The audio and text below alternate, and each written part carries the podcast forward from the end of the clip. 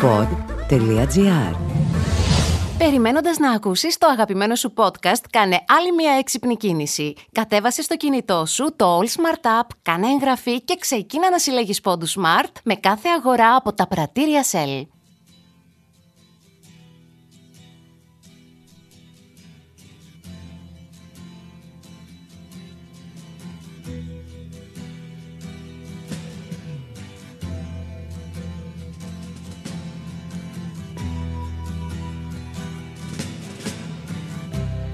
Ground control to Major Tom. Ground control to Major Tom.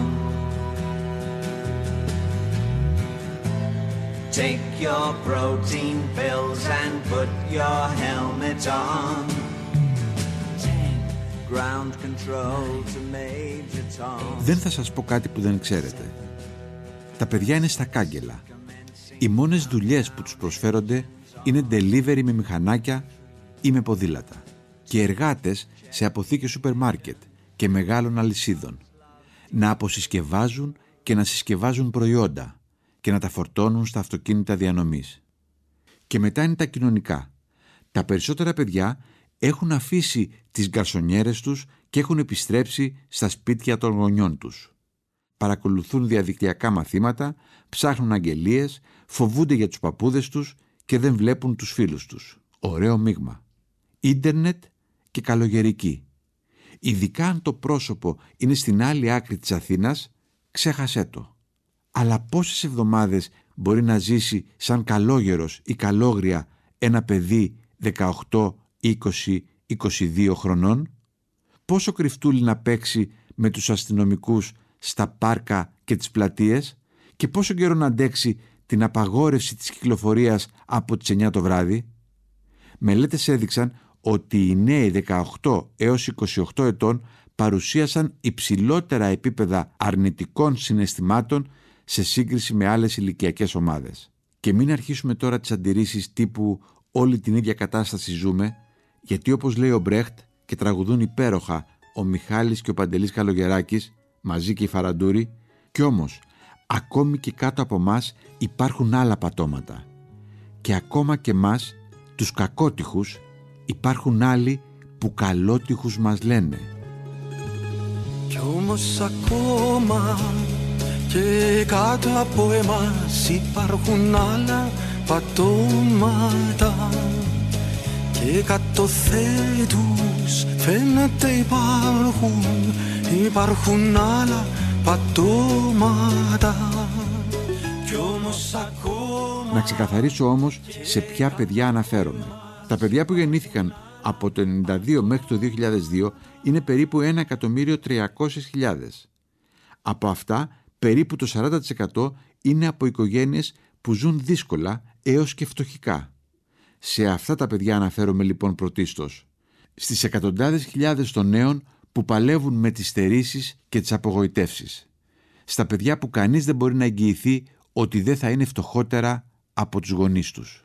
Η δεκαετής οικονομική κρίση που ζήσαμε έπληξε δυσανάλογα τα μεσαία και φτωχά στρώματα και ήρθε η πανδημία να επιδεινώσει ακόμα περισσότερο τις ανισότητες. Η ακόμη πιο χαμηλή μισθή και η ανασφάλιστη εργασία είναι η νέα COVID κανονικότητα. Αν είσαι έως 25 ετών είναι 2,5 φορές πιο πιθανό να παραμείνεις άνεργος.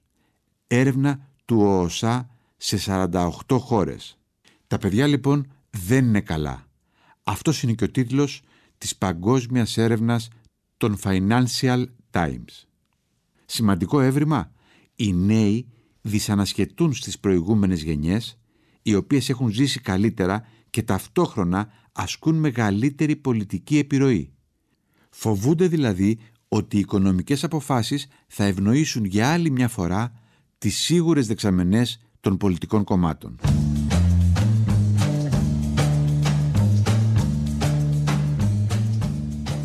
Ετοιμάζοντας αυτό το podcast, προσπάθησα να βρω τις γενναίες αποφάσεις υπέρ των νέων στην Ευρωπαϊκή Ένωση.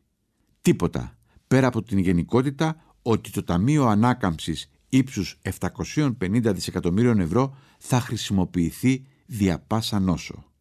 σε κάποιες χώρες μόνο, Γερμανία, Εστονία, Πολωνία, Ελβετία, Ιταλία, για να πετύχουν την δραστηριοποίηση των νέων, τους ζητούν να καταθέσουν ηλεκτρονικές προτάσεις για την αντιμετώπιση του COVID, για την επιστήμη, για την τεχνολογία στην εποχή της κρίσης, για την εκπαίδευση, για την αναψυχή.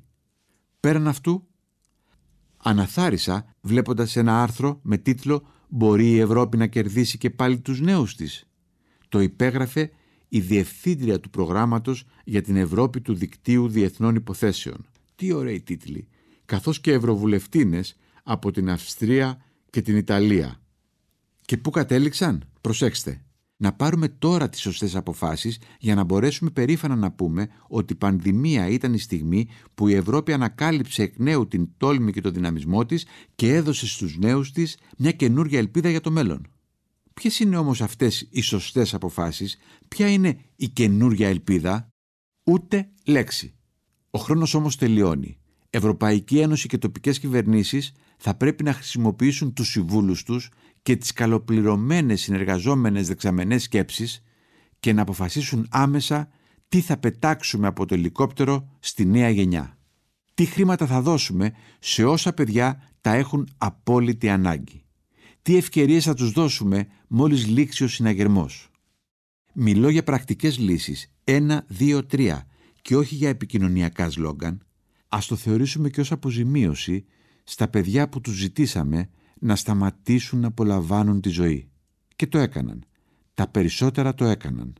Αλλιώτικα να ξέρουμε ότι η φτώχεια και οι περιορισμοί δαγκώνουν. Και δαγκώνουν προς κάθε κατεύθυνση.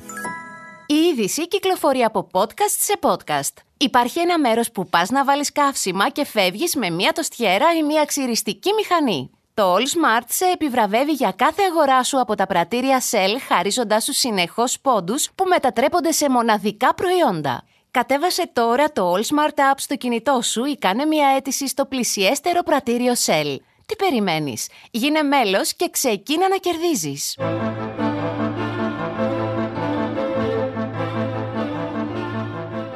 Τον τίτλο του podcast το δανείστηκα από τον κορυφαίο Ιταλό οικονομολόγο Λουίτζι Μπουτιλιώνε, που σε μια αποκλειστική συνέντευξη στην εφημερίδα Καθημερινή τον Μάρτιο είχε πει να πέσουν χρήματα από το ελικόπτερο.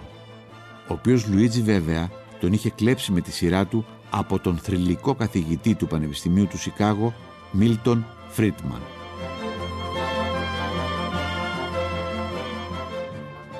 Ήταν το podcast podcast με τον Σταύρο Θεοδωράκη. Δημοσιογραφική επιμέλεια Ερατό Ζουρουφίδου Ανδρέας Παπαδόπουλος. Στους ήχους η Χρύσα Κούρεντα. Όσοι θέλουν και να διαβάσουν το podcast μπορούν να το αναζητήσουν στην ηλεκτρονική έκδοση της εφημερίδας Καθημερινή. Θα ξαναβρεθούμε σύντομα.